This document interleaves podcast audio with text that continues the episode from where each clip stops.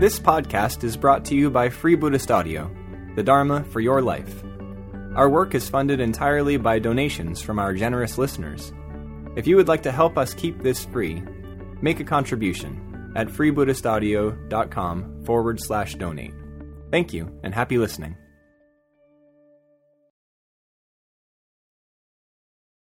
Thank you very, very much, Subhadramati, for a very generous uh, introduction. Um, and welcome to all of you. I feel very happy to see uh, all of you here. And if I can't see you and you're in the next room, uh, welcome to you as well.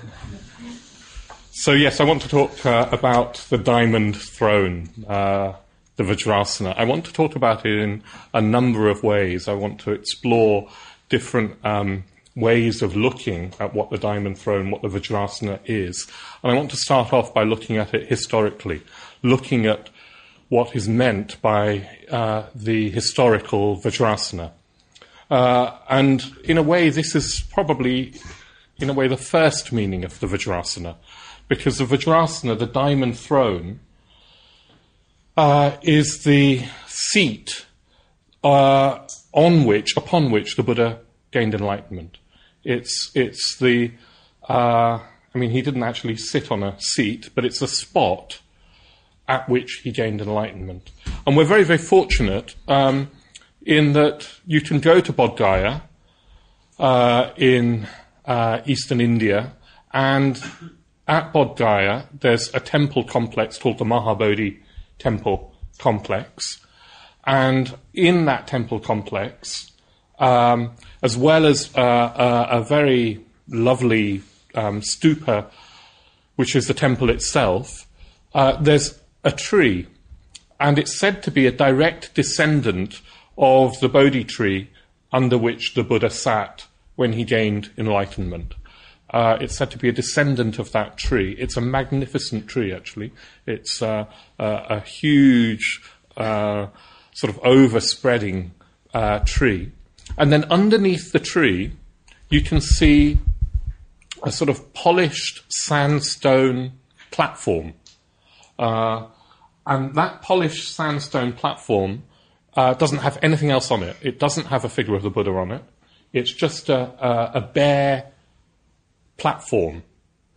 And that marks the spot where the Buddha is said to have sat to gain enlightenment. That is the Vajrasana, the historical Vajrasana.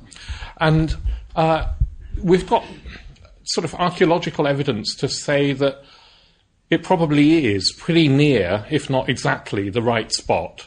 Um, uh, the first temple at that site was constructed by the Emperor Ashoka in around the third century BCE, so about a couple of hundred years after the parinirvana of the Buddha.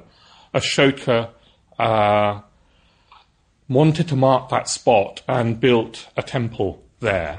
And uh, couple of hundred years, in a way, it's, it seems a long time, but it's only a few generations. It's only a few generations of oral memory. And uh, it's likely that um, Ashoka was, you know, pretty accurate. Uh, the current temple um, isn't it's on that same uh, foundation, but it dates back to, I don't know, the 5th or the 6th century. Uh, and then, of course, it was redeveloped, reconstructed in the 19th century uh, by uh, the British in India. So you can see this spot, uh, and I was fortunate. Uh, well, I've been there several times, but I was fortunate. I just want to sort of say, when I first went there, I'd I'd just been ordained, uh, almost literally, because I was ordained in India. And then shortly after my ordination, uh, a group of friends of us, we and, and, and people who were on my ordination retreat, went on pilgrimage. And we went to Bodh Gaya. And Bodh Gaya is not a pretty place.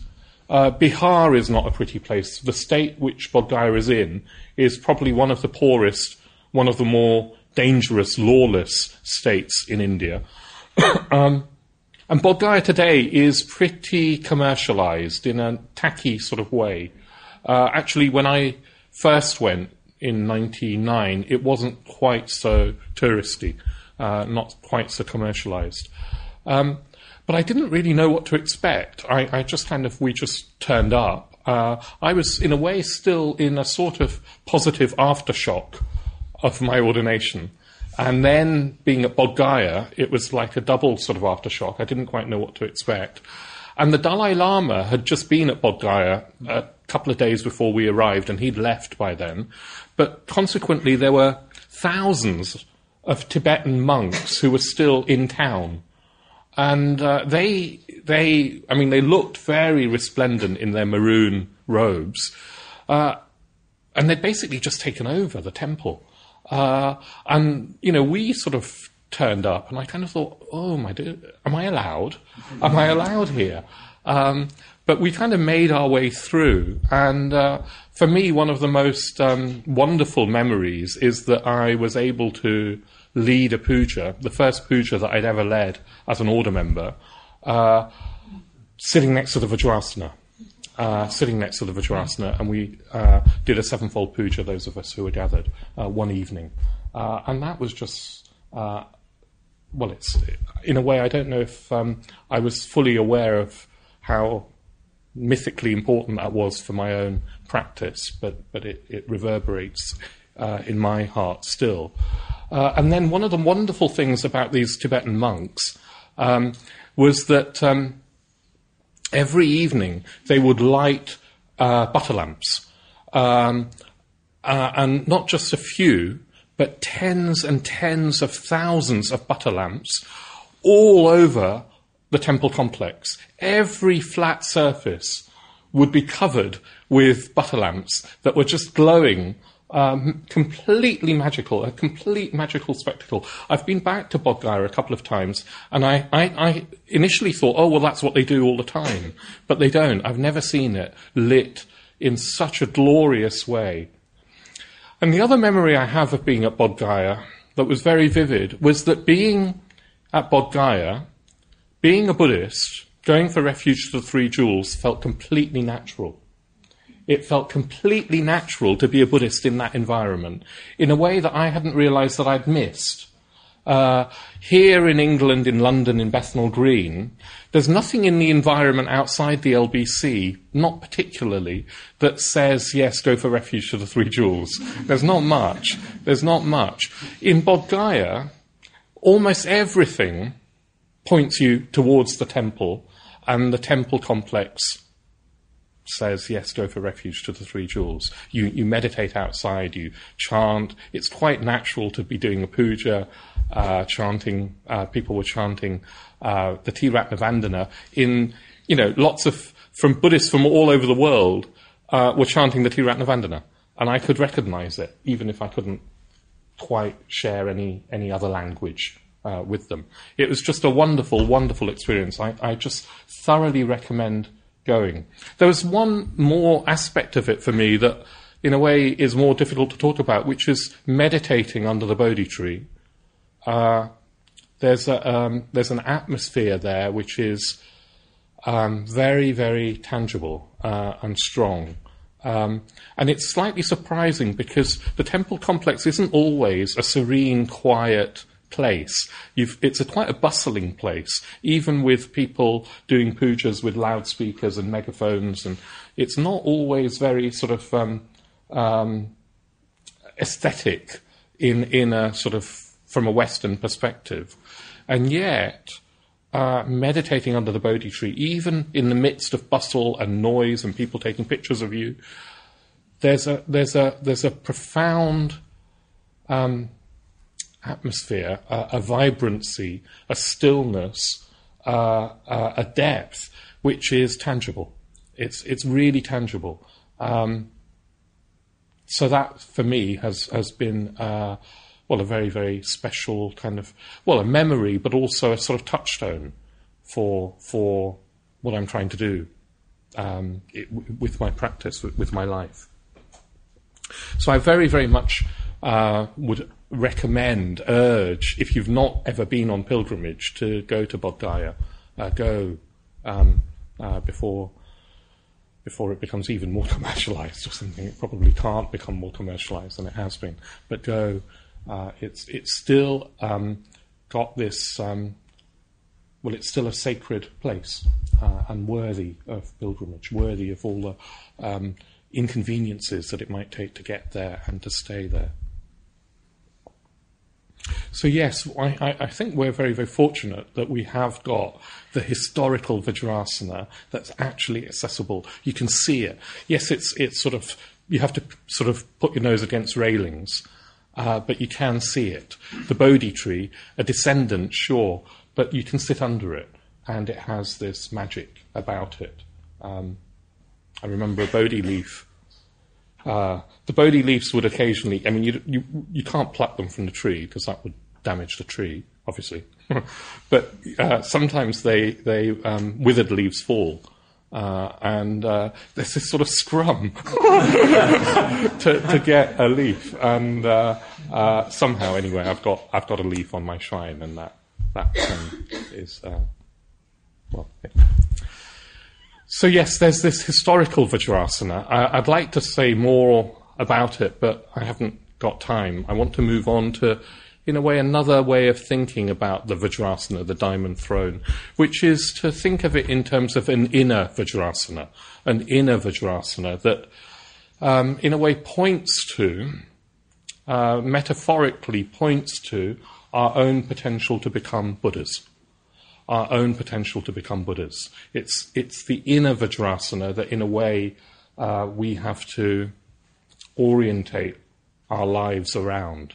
Uh, most of us either may never see the historical Vajrasana, or if we do, it will be for a, a short temporary period. Uh, it's this inner Vajrasana that, that's so important. And it's possible to gain enlightenment because the Buddha did. The Buddha gained enlightenment because of his own searching and striving. He was a remarkable man, a remarkable human being. But the key thing is he was a human being. He was a human being. And, and what that means is that enlightenment, whatever enlightenment is, however we conceive of it, it is within the sphere of human potential. It's within the sphere of human potential. It might be at the very edge well, it is. It's the outer limits of human potential. It is the, the highest that a human being can uh, uh, aspire to and achieve in terms of consciousness, in terms of mind. And it is possible for every human being to move towards enlightenment and potentially gain enlightenment. Uh, were, were that not the case, then the Buddha would, in a way, he'd just be turned into a god uh, that's what Hinduism does, actually. Hinduism just turns the Buddha into a god, into an avatar of Vishnu.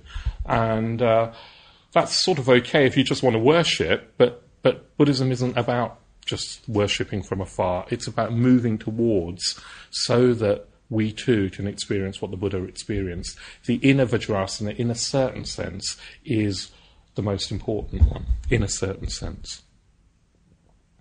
And my sense is not just my sense. I mean, Bhante says this, Bhante Sangharakshita says this, but it's confirmed in my own experience. Is that as people practice, as we practice, uh, it's as if people become more themselves. They become more and more, if you like, individual. They become uh, more and more sort of free to just be themselves. And uh, probably if you've been around our Sangha for any length of time and you've got to know a few order members, you'll sort of see how different they are. Uh, order members are different, uh, very different from each other. Uh, and yet, and yet, there's a shared, there's a shared experience that, in a way, transcends that difference. Uh, there's a shared experience, a shared. It's it's not even just in terms of aspiration. It literally is a shared experience um, that's slightly, um, uh, well, not not easy to put into words. It's not something that you can just pin down and say, "Oh yes, they've they've taken the same vows and made the same commitment." Of course, there is that level, but there's a resonance that you can feel with somebody who's been practicing that is um, uh, more than just personal. And it's more than the personal differences. It's more than differences of temperament. Uh, uh, when I was training to be ordained, uh, somebody, um, an order member who's in a uh, leading a study group I was in was saying was talking about this and saying how different order members are, and they saying they were saying that you don't even have to like all order members. And at the time, I kind of thought, how ludicrous! Uh, of course, you'd like them. They've made a commitment that they've holding to their hearts what what you hold to your heart. How how could you not like them? Uh, 15 years into the order, my views changed. and yet, and yet, there's this shared, deep, deep, deep shared um, experience, which I think uh, points to something mysterious about the Dharma itself. It points to something mysterious about the nature of consciousness itself, and it points to how normally when we relate to another person, we do so usually on a much, much more superficial basis, based on, uh, well, things that are in the end inconsequential. Recently, um, I was on a retreat with Subhuti and Padmavajra, and Subhuti was talking a, a, little bit about a teaching of Bhante's where he talked about, um, he was talking poetically, he's talking poetically rather than literally, uh, about how we can have a sense, if we practice, we can start to have a sense that there's a sort of um, meaning to our life that we are trying to unravel, unfold, allow an unfolding in space and time of a meaning to our life, even a sort of patterning to our life that somehow, poetically, is outside of space and time, existing as a whole outside of space and time. Bhante uses the, um, uh, the analogy of uh, Mozart. Mozart, you know, he started composing as a five year old, as a five year old, composing masterpieces. Uh, and he's said to have said, I don't know of the complete factual veracity of this, but he's said to have said that when he composed a work, a symphony, it sort of arrived to him complete. It arrived as a whole, complete. And then what he did was to sort of unfold it as he wrote it down in space and time. But the whole work was there, complete. And, I, and, and Mozart, of course, uh, is, is perhaps, um, uh, uh, well, a genius par excellence, but I suspect there's something of that that's true for most creative artists, uh, whatever whatever um, uh, creative endeavor, whatever the sphere of creative endeavor, there can be a sense. I don't think it's such a lofty sense in which the work of art is already there and is discovered. Well, what Bhante is saying is that the same is true of our lives. Uh, in a sense, it's true of our lives. He uses the word gestalt to point to this this um, uh, image of our lives that exists outside of space and time, at least metaphorically, that we're trying to unfold within space and time. And the reason I'm talking about this is because if we practice, if we want to find this inner diamond throne and be seated upon it, we have to start intuiting what this myth, for want of a better word, of our lives is, what this gestalt is, what this patterning is. Uh, sometimes it's available to you um, in a way just out of the corner of your eye as an intuitive sense. Sometimes it appears in dreams. So, for example, I, I a few years ago had a dream where in the dream, it was one of those dreams where um, you know it's an important dream, even if you're even as you're having it, as it were, you know it's an important dream. And in this dream, I was shown by somebody my whole life. Uh, I was shown the whole life from birth to death, including what I was doing now. It was like an arc, and I was shown it all, and then the memory was wiped as I woke up. Uh, the memory was wiped. But there were some words that were left, which were, you have to help people. You have to help people. That was what I was left with in this dream. It was as if that was the arc of life. And uh, I don't think I'm special. I think that that sense of learning to love, for want of a better way of putting it, is the arc of all human life. Uh, not just, it's not a Buddhist thing. It's not that we have a monopoly on that. It's just that the Buddha pointed a way that is really clear and really pragmatic and practical and really works uh, if we want to grow uh, in, in the direction of truth, of meaning, of real value, of love. If we want to grow in terms of consciousness, in terms of life itself, then we have to look for what, what really resonates. And, and we're going to have to keep an intuitive ear out for this because most of the time, it's so easy to get distracted by all the loud sounds and ads and signals that are telling us that meaning and happiness are, found, are to be found elsewhere. So I'm sure I'm not alone in having a sense that, oh, yes, we're here for something. Yeah? Uh, I think it might, that sense might increase as we grow older. Uh, uh, it has for me that we're here for something. When you look back over your life, you can sort of see the blind alleys and the wrong turnings and, and, and times when you did do what you were meant to do. And uh, in retrospect, it's easier to see. I think we need to learn from that, look back as far as we can, learn, and then project that forward. What is it of value? What's of real meaning?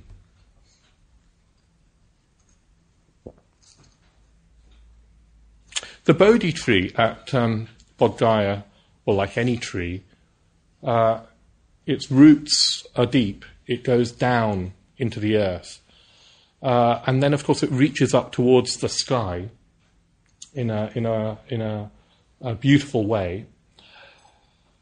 But the Bodhi tree also uh, has branches, magnificent branches that reach out, uh, reach out, and it's it's a very broad spreading tree.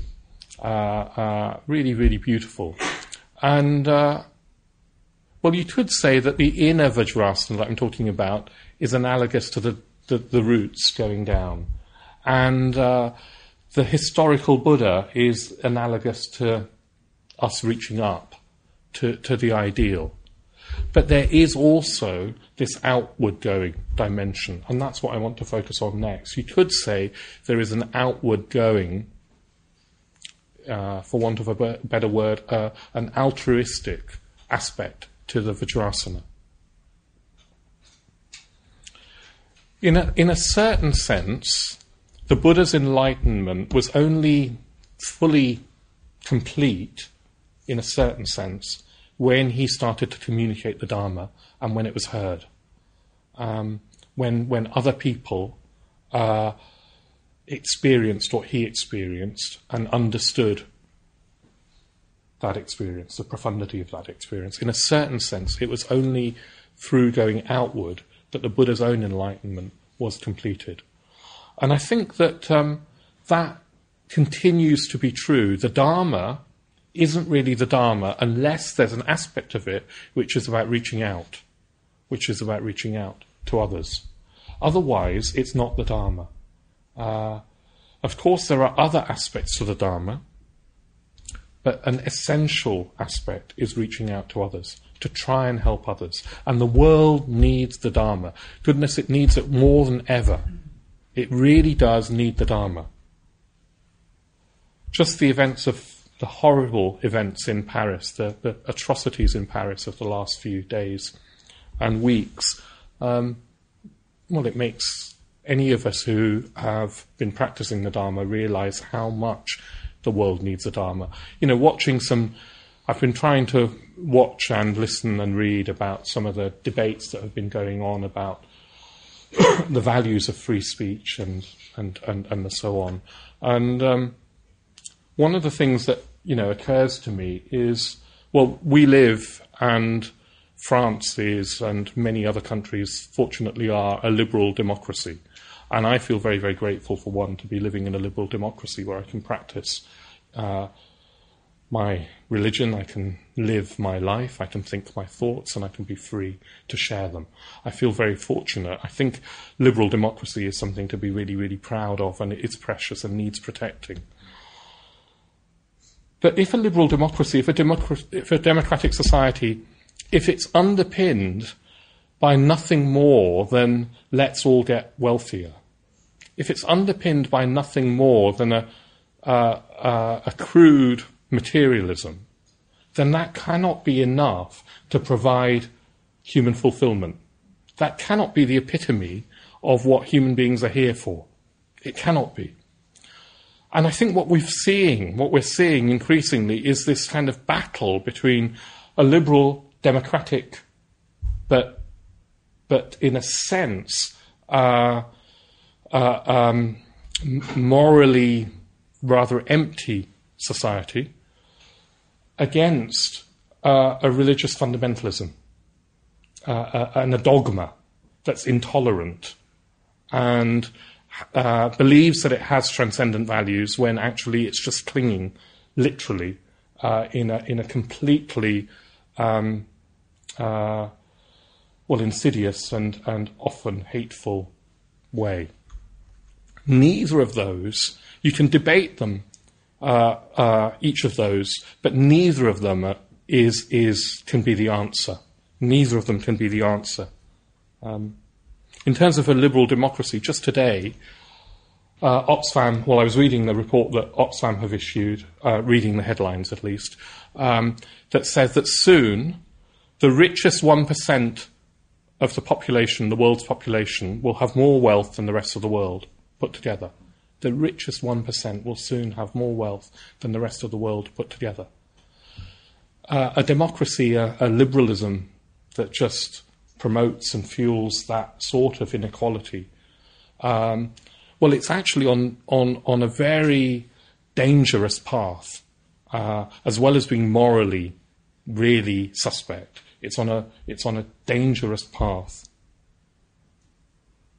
One of the things that Subhuti has been very keen on, I once asked him, we were on a council retreat, and I once asked him, what did he think the next step for the LBC was? He's the president of our centre.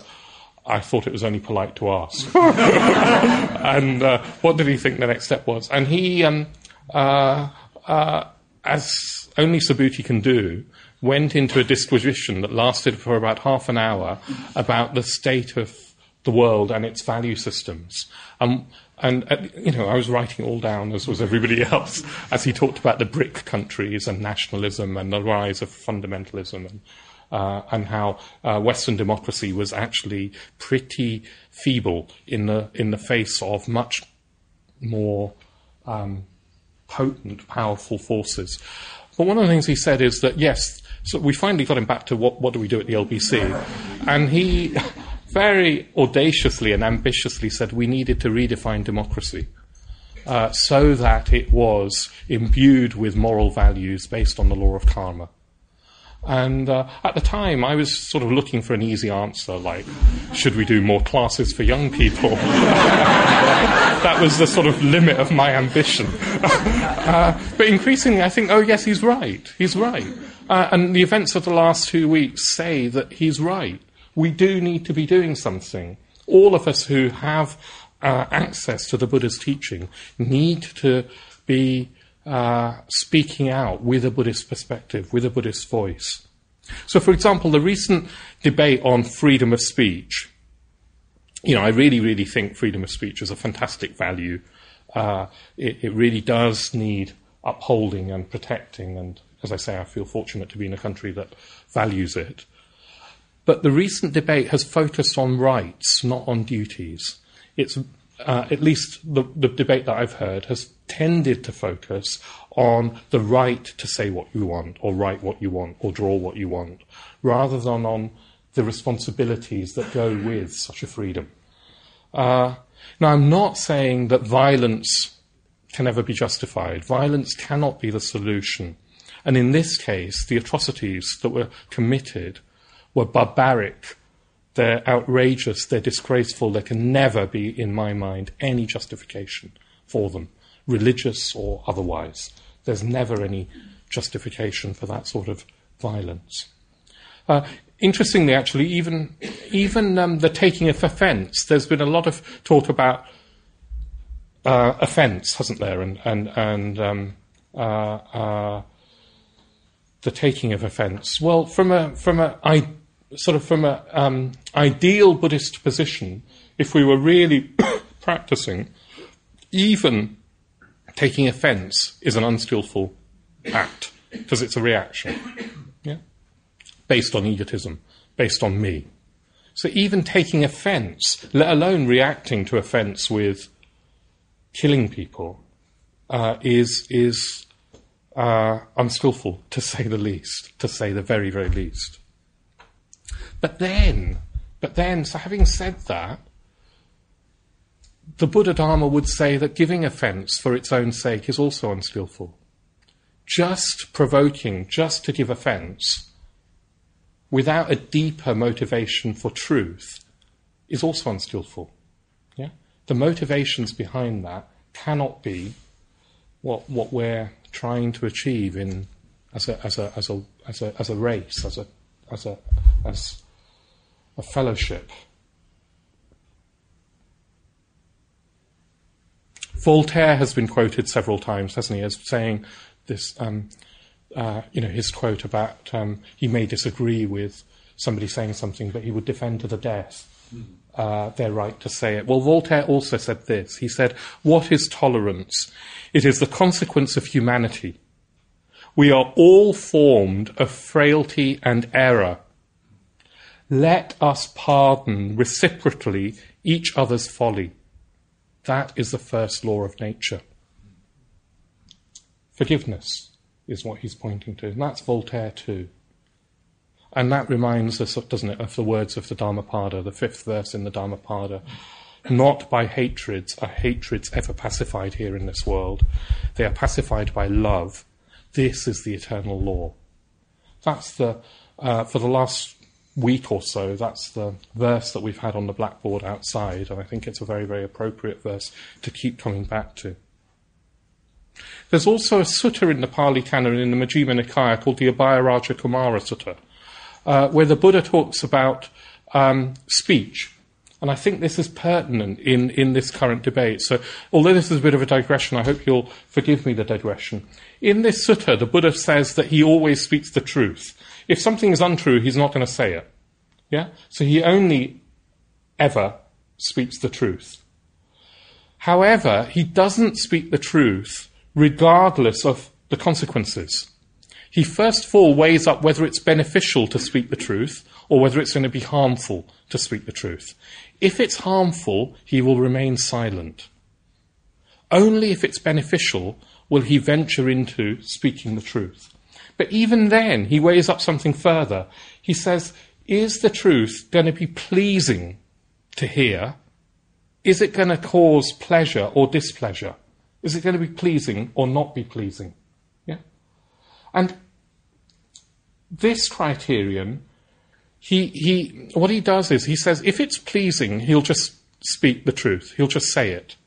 But if he knows that it's going to upset people, and yet it's going to help, it's beneficial in the long run, but it will be upsetting to hear, then what he does is he looks for the right time to say it. Yeah? So that's, a, that's an enormous amount of care about the consequences of one's actions. It's an enormous amount of consideration about the consequences of, one act- of one's actions. So I'm giving this as an example because what I'm trying to say is that Buddhism has something to say about our current society that is really needed, is really valuable. In fact, I think it's desperately needed, and people are dying and being murdered because they don't have the views that Buddhism would would would um, teach. I know that I know that in a way giving a talk or just sharing some views isn't enough, but we do need to make a Buddhist voice heard. And one of the best ways that we can do that is by practicing the Dharma ourselves as deeply as we can and then sharing it with others, going out, spreading the Dharma. Somebody was recently talking to me about engaged Buddhism and saying uh, that, you know, they were all for engaged Buddhism and uh, much of what spreading the Dharma was, was, was not. By implication, they were saying that it wasn't. And actually, I think that's just wrong. That's just wrong. In, there's no such thing as unengaged Buddhism or disengaged Buddhism. Buddhism has to involve an altruistic dimension. Spreading the Dharma is that altruistic dimension, not the only way of expressing altruism or helping people, but it's an essential way, and the world really needs it. And if we're helping spread the Dharma, that is engaging. That is engaging. So I think that's really important. That's really, really important to remember. And in a way, that's why we're doing this Vajrasana project. It's a bit daunting at the moment because we've um, demolished it. We've demolished our old retreat centre. Uh, and, and that is actually the result of a lot of hard work and quite a lot of money has gone into this stage of the project where now we don't have a retreat centre. Uh, it's, it's flattened, uh, mostly. Uh, the reason that we're going to rebuild it the reason that it's going to be a bigger, better, more beautiful retreat centre isn't so we, more of us, can just have a pleasant week or two or 10 days where we can relax in the countryside. If that was why we were doing it, if that was what a retreat was, I wouldn't be interested. I really wouldn't be interested. And it wouldn't be worth the money and the time and the effort that it's taking and will take.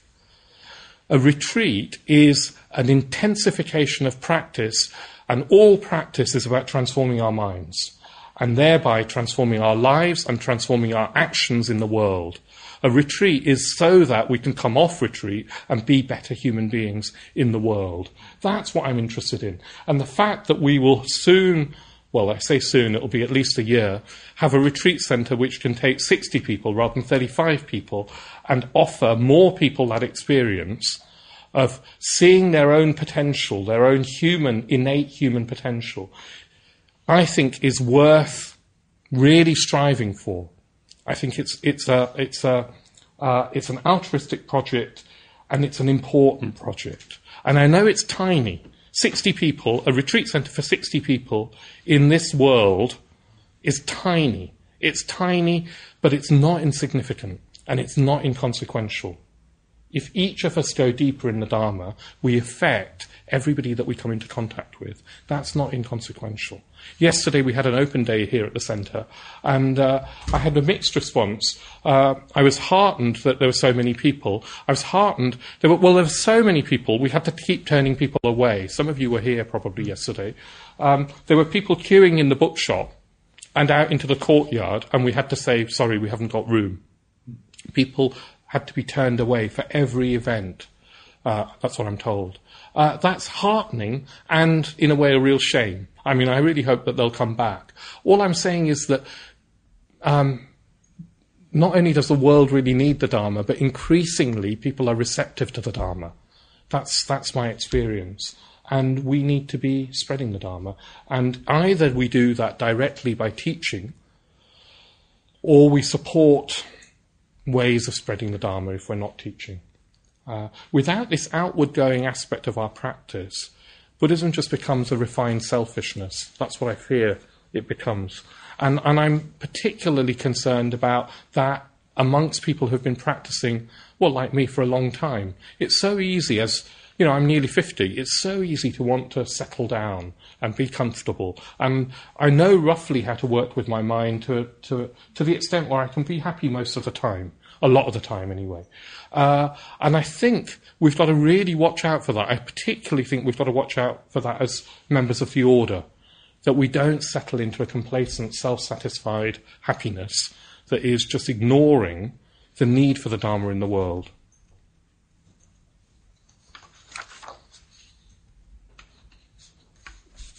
So I just urge you to look at what you can do individually and in groups uh, as part of the Sangha, what we can do together to help spread the Dharma even more.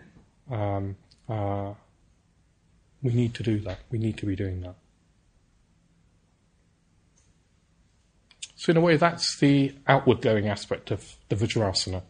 Uh, but I want to try and talk about, try, try my best anyway, to talk about another significance for the, the word Vajrasana. Uh, Subhadramati touched on it in her introduction. And this is um, the fact that the Vajrasana has a cosmic mythic significance, uh, as well as the historical Vajrasana, as well as the inner Vajrasana, as well as the Vajrasana manifesting in our altruism and our, our outward doing practice. It has a cosmic significance. And I'm not sure I'm going to be able to tell you why or how, uh, but I'm going to give it a go. So mythically, the Vajrasana, the spot where the Buddha gained enlightenment, uh, is the first spot in the cosmos, as it were, the first place in the cosmos, the first um, uh, region of the cosmos to form out of chaos. And it's the last spot that will be consumed in the chaos at the end of the universe. It's the first and the last. And everything of significance in human history, from a Buddhist perspective, happens at that spot because all the Buddhas of the past, the present, and the future, and mythically there are many, many Buddhas. Shakyamuni Buddha, the Buddha of our time, is just one in a long line of Buddhas. Mythically, all the Buddhas of the past, present, and future have gained enlightenment on that spot. It is the center of the cosmos. It's the center of the spiritual universe. And that has significance. It's not just a fanciful story, even though it is told in poetic and mythic terms. I think there's something deeply significant, deeply uh, mysterious and meaningful that has been pointed to by that. Of course, it's one of the things it's pointing to is that enlightenment is, in a way, the center of what it is to be a human being. Uh, it's at the heart of what it is to be a human being.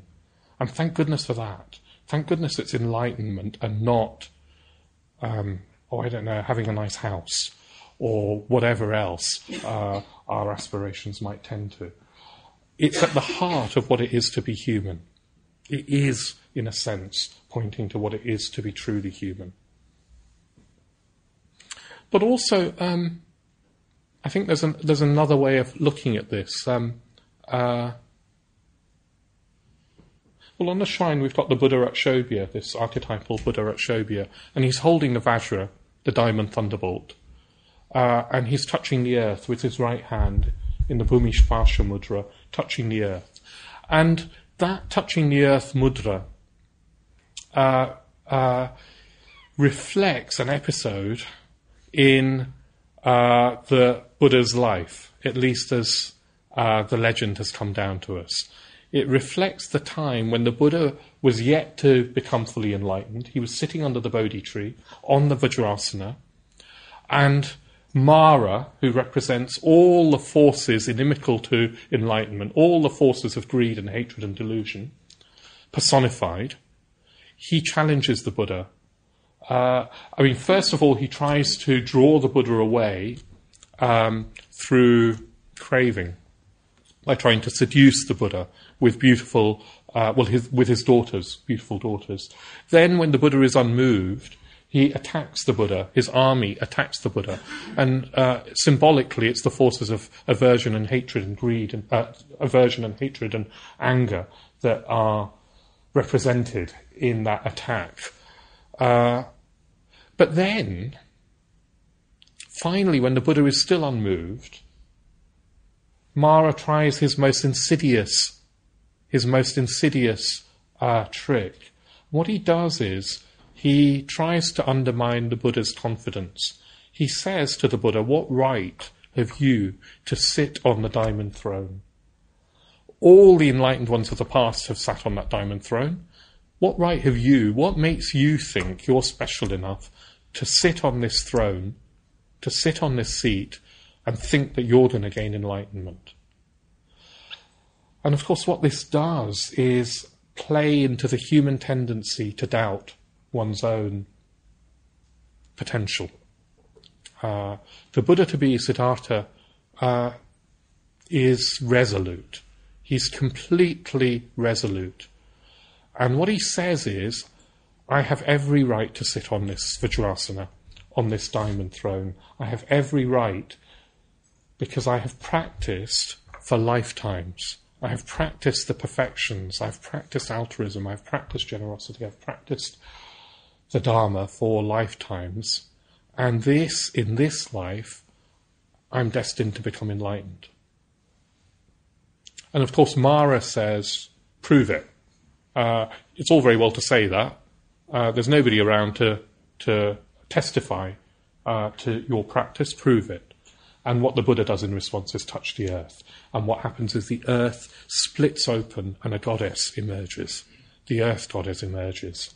And she is the witness, she bears testimony to the aeons that the Buddha has practiced, the Buddha to be has practiced.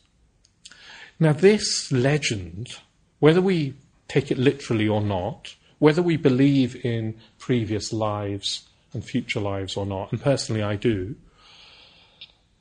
whether we do that or not, it has, it has a real significance. What it's trying to say is that enlightenment is not just, or one of the things I think it points to, is that enlightenment is not just um, a sort of ordinary human affair, something that might be something that, you know, you or I choose to do with our lives, you know, orientate towards enlightenment, and somebody else might choose to uh, become a multimillionaire, and both somehow are equally valid as goals.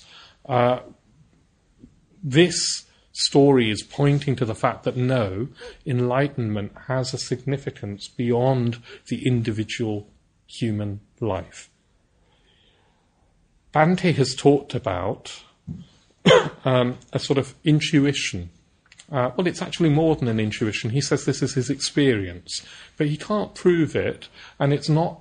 It's not. It's a poetic um, uh, way of talking rather than a literal way of talking. What he talks about, well, he terms it cosmic going for refuge.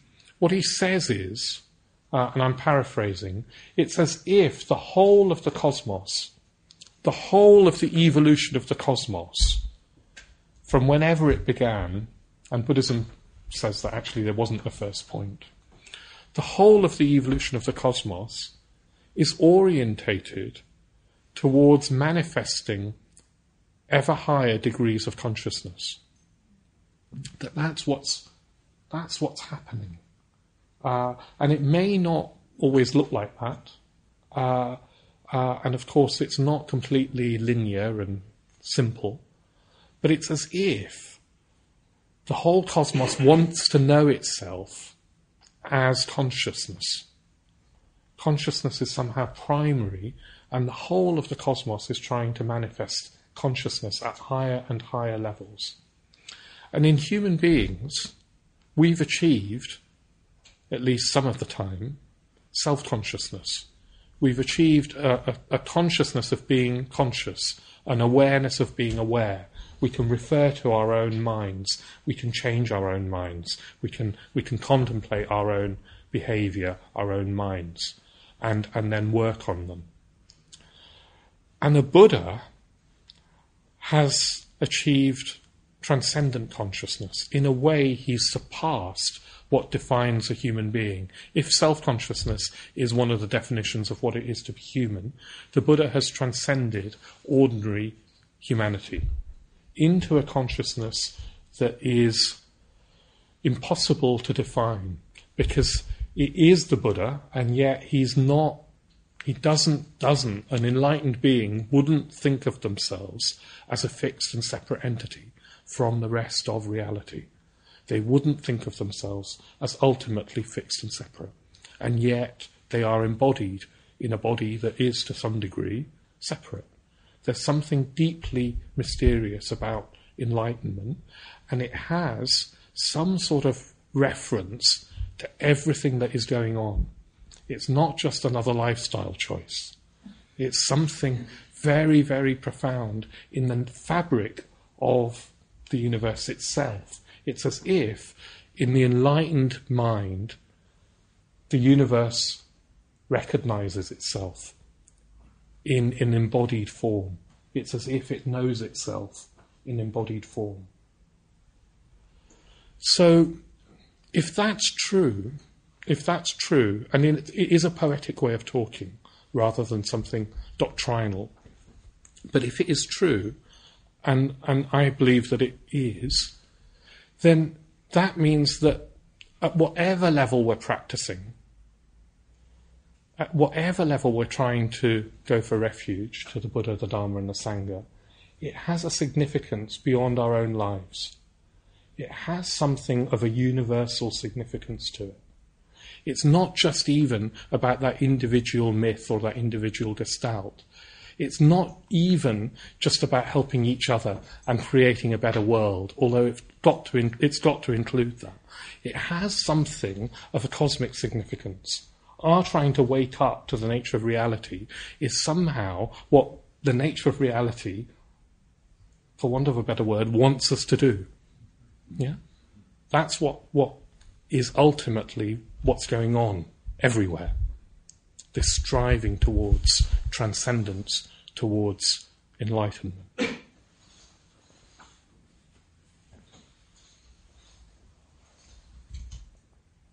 So I'm going to start wrapping up. So I've talked a little bit about the historical Vajrasana. I've talked about an inner Vajrasana, and that's my term. I've talked about the altruistic dimension of the Vajrasana, the outward going Vajrasana, and I've tried to touch on this more elusive idea of the cosmic Vajrasana. And I want to urge us to, in a way, take up all four Vajrasanas as a challenge this year. Uh, it's not just about building a new retreat centre, important though that is. All four aspects of Vajrasana are vital if we're going to have a, a, a rounded Dharma life. So, for example, I talked about the tree being up and down and out. Without the upward dimension, the Buddha, without the Buddha, you could say without the historical Buddha, without the potential for human enlightenment that his enlightenment represents, the Dharma, Dharma practice, well, it could end up just being a psychological prop. It could just turn into a health and well-being group. Uh, fine on its own level, but again, frankly, I could do something else with my life if that's what it descended to. Without the inward dimension, without us really practicing and trying to realize in our own experience what the Buddha experienced, without sincere practicing, well, Buddhism sort of could just descend into a hypocritical teaching, uh, particularly if we're teaching. Uh, uh, particularly if we're trying to spread the Dharma and we're not really practicing, we just become, well, in Zen it's called mouth Zen. Uh, uh, we just become hypocrites. And it would be better, I think, not to have come across the Dharma at all, rather than fall into that, where we, well, for me, uh, as a young man, I think I did a lot of mouth Zen. Uh, I thought of myself as a Buddhist. Uh, I bored all my friends about the Buddhist view of the world. Uh, but I didn't do a thing. I mean, apart from talk, uh, I didn't do a thing and read a couple of books. I didn't do a thing. And uh, I'm very, very grateful to have come across our Sangha, where I feel I've been shown a way to uh, uh, practice um, and to live. And so, without this inward dimension, I think it's, it's not only useless, but potentially worse than useless. And then, without that outward going dimension, I've already mentioned that Buddhism could become a refined selfishness. And that's not just me talking. Um, Western Buddhism has got that tendency. Uh, has talked about it, but Buddhists outside of our movement, Western Buddhists outside of our movement, some of them are drawing, uh, um, pointing to this danger of Buddhism becoming a refined selfishness where we're all uh, happier uh, and probably better consumers. Uh, and that's what Buddhism will give us. Yeah? So without this altruistic dimension of trying to help others, without trying to alleviate suffering in the world around us, uh, Buddhism could be just a, a, a even more refined selfishness. And then without the cosmic dimension, it's difficult to say, but, but in a certain sense, Buddhism starts to become more like a humanism, even a humanitarianism. it becomes a sort of humanism, which is a good idea, and and yes, it would be good to be more human and look after our fellow humans, uh, but it doesn't then have anything that transcends death. It doesn't have anything to say about the context of this life in a cosmic perspective, in the context of lifetimes. And without that, it's not the Dharma. It's a sort of benign, at best, humanism. So I'd like to urge us all this year, not just this year, but particularly this year, to be working as best we can on all four of these aspects of Vajrasana. We, we look up to the Buddha with shraddha, with receptivity, with, with uh, uh, um, well, for want of a better word, faith. But shraddha is, is, um, isn't really adequately rendered by faith. Shraddha, receptivity. We look up to the Buddha with that sort of attitude. We look in, we go further in with a commitment to working our own mind, uh, on our own uh, behavior. And then we go out with our activity, with generosity, with love, and actions of kindness. And of course, the cosmic, well, in a way, all we can do is we use our imagination, we use our intuition. Uh, ultimately, it'll probably take insight before we know whether the cosmic dimension of the Vajrasana is a real thing or not. Uh, with insight, we might experience it for ourselves. But this year, I just urge us to include in our practice all four and see if we can just step up, step up to really help not just ourselves, but the world around us, which needs the Dharma more than ever, uh, to really see if we can give a little bit more to this magnificent project of spreading the Dharma, and to see if we can start to move a little bit more close to what it is to be human, our own potential. Thank you.